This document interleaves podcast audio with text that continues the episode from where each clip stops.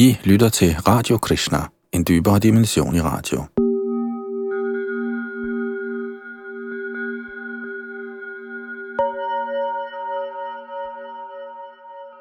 Vi skal til den 13. morgen vandring i bogen Liv kommer fra liv, som er en samling af samtaler, vismanden Shrita Prabhupada havde med nogle af sine disciple, mens han var her i den vestlige verden i 70'erne.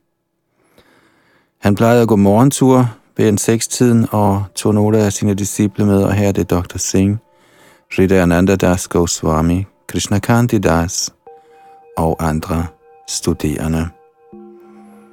Jeres oplæser hedder Yadunandan Das.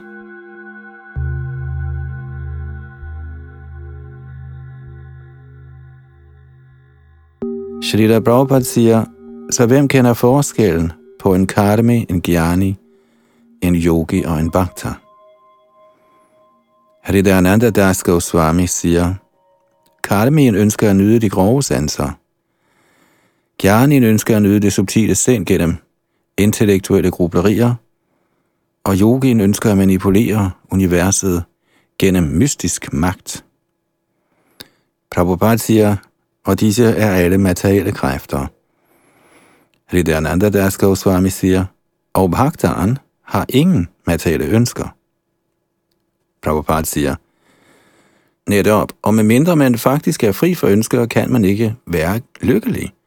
Karmien, Gyanien og Yogien er præget af ønsker, og derfor er de ikke lykkelige. Karmierne er de mest ulykkelige. Gyanierne er lidt mindre ulykkelige, og yogierne er endnu mere avancerede. Men Bhaktaren, den hengivne, er komplet lykkelig. Nogle yogier har en mystisk magt, der gør dem i stand til at hente frugter fra træer i et andet land, tusinder af kilometer væk. Andre kan flyve uden befordringsmidler. Og nogle yogier kan hypnotisere en hvem som helst. Så peger de på en eller anden og siger, her er Gud. Og deres ofre tror dem. Jeg har set sådan magisk nonsens. Kanti siger, er de rene hengivne mere barmhjertige end Krishna. Prabhupada siger, ja, en rigtig Vaishnav, en rigtig hengiven, er endnu mere barmhjertig end Krishna. Tag for eksempel Jesus Kristus. Man siger, at Jesus Kristus påtog sig en hver synd, og alligevel blev han korsfæstet. Vi kan se, hvor barmhjertig han var. I dag tænker slynglerne, lad os blive ved med at begå synd. Kristus har kontrakt på at lide for os.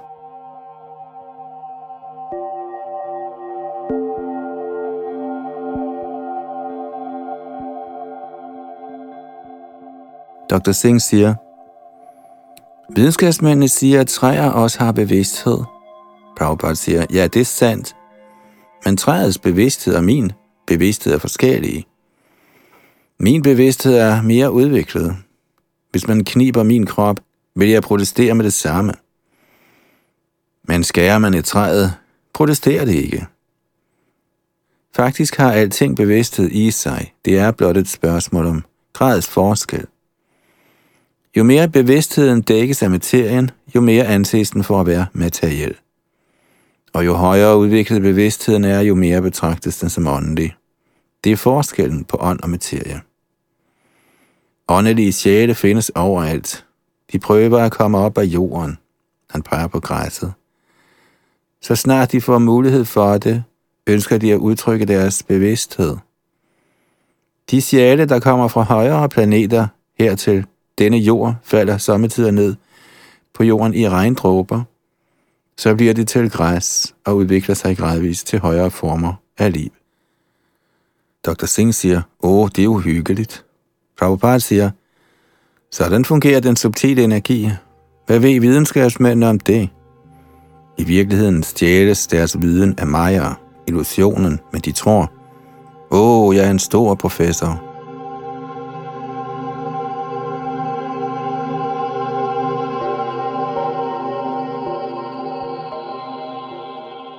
Dr. Singh siger, Shalila Prabhupada, hvad med hjertetransplantationer? Vi ved, at den åndelige sjæl er inde i hjertet.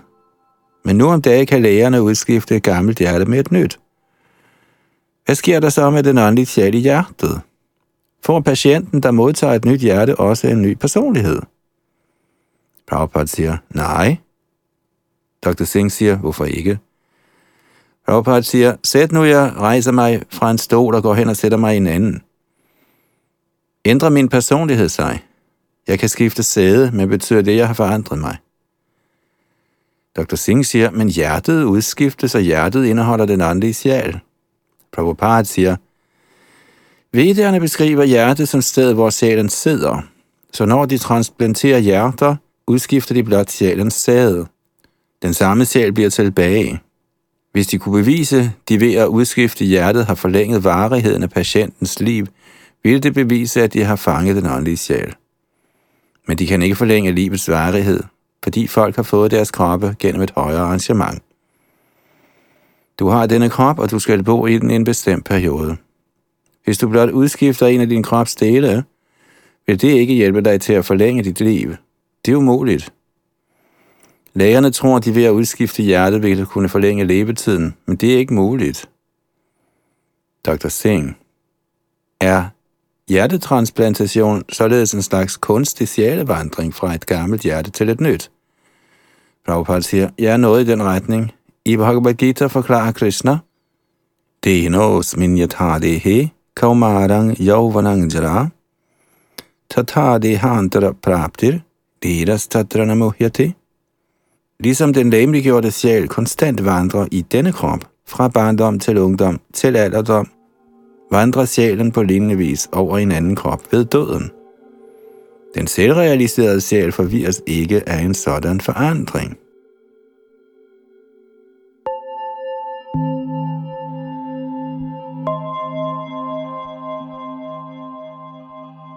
At udskifte hjerter er blot en udskiftning af materielle, lægemlige organer. Hjertet er ikke den rigtige kilde til livet, og at udskifte hjertet forlænger derfor ikke varigheden af livet. Dr. Singh siger, ja, de fleste hjertepatienter lever kun i meget kort tid efter operationen. Men er det nogensinde muligt at transplantere sjælen fra en krop til en anden? Prabhupada siger, samtidig kan visse yogier gøre det. De kan finde en bedre krop og overføre sig selv til den. Dr. Singh siger, når lægerne udfører en hjertetransplantation, tager de et hjerte fra en, der lige er død, og udskifter et svagt hjerte i en andens krop med det. Skifter sjælen i det døde hjerte plads med sjælen i det svage levende hjerte? Prabhupada siger, nej. Sjælen har allerede forladt det døde hjerte. Der kan ikke være tale om at føre en anden sjæl ind. Dr. Singh siger, lad mig se, om jeg forstår dem korrekt. Når lægerne fjerner hjertet hos et menneske, der lige er dødt, har sjælen allerede forladt hjertet.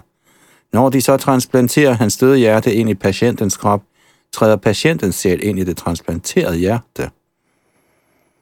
Prabhupada siger, ja, sjælen er forudbestemt til at leve i en bestemt krop i et bestemt antal år. Man kan udskifte en hvilken som helst af kroppen, som man ønsker, men man kan ikke ændre denne krops levetid. Dr. Singh siger, så hjertet er kun en maskine, et instrument.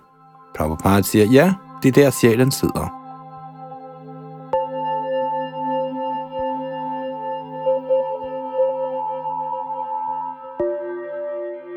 Dr. Singh siger, Shrita Prabhupada, biologerne fortæller os, at der er mange arter, der kan formere sig uden sex. Er vedderne enige i dette? Prabhupada siger, oh ja. Dr. Singh siger, så vi kan ikke indskrænke deres formering. Prabhupada siger, nej, hvordan ville vi kunne det? Der er så mange levende væsener, som er kommet til den materielle verden for at nyde livet, og derfor må forplantningen fortsætte. Den materielle verden er ligesom et fængsel. Man kan ikke nedlægge fængslerne. Så snart en person forlader fængslet, er en anden klar til at blive indsat. Det samme spørgsmål blev forklaret af Chaitanya Mahaprabhu.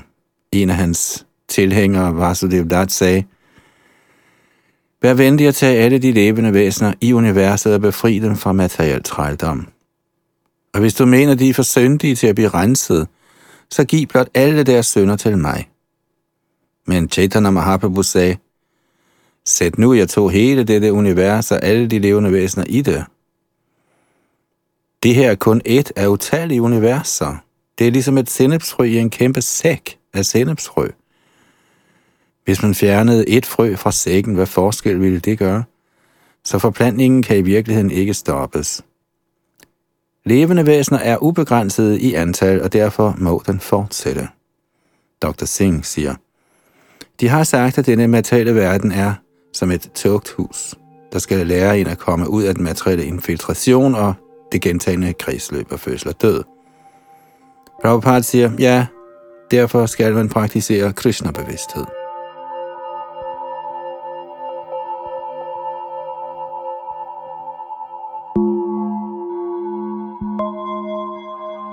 Så klart afsluttedes den 13. morgenvandring, optaget den 2. december 1973 ved Stillehavets brød nær Los Angeles, hvor Shalila Prabhupada var ledsaget af Dr. Singh, Lidananda Das, Goswami, Krishnakanti Das og andre elever. Her oplæst af Yadunandan Das for Radio Krishna, og det var altså hentet fra den danske oversættelse af bogen Life Comes From Life, eller på dansk Liv kommer fra liv.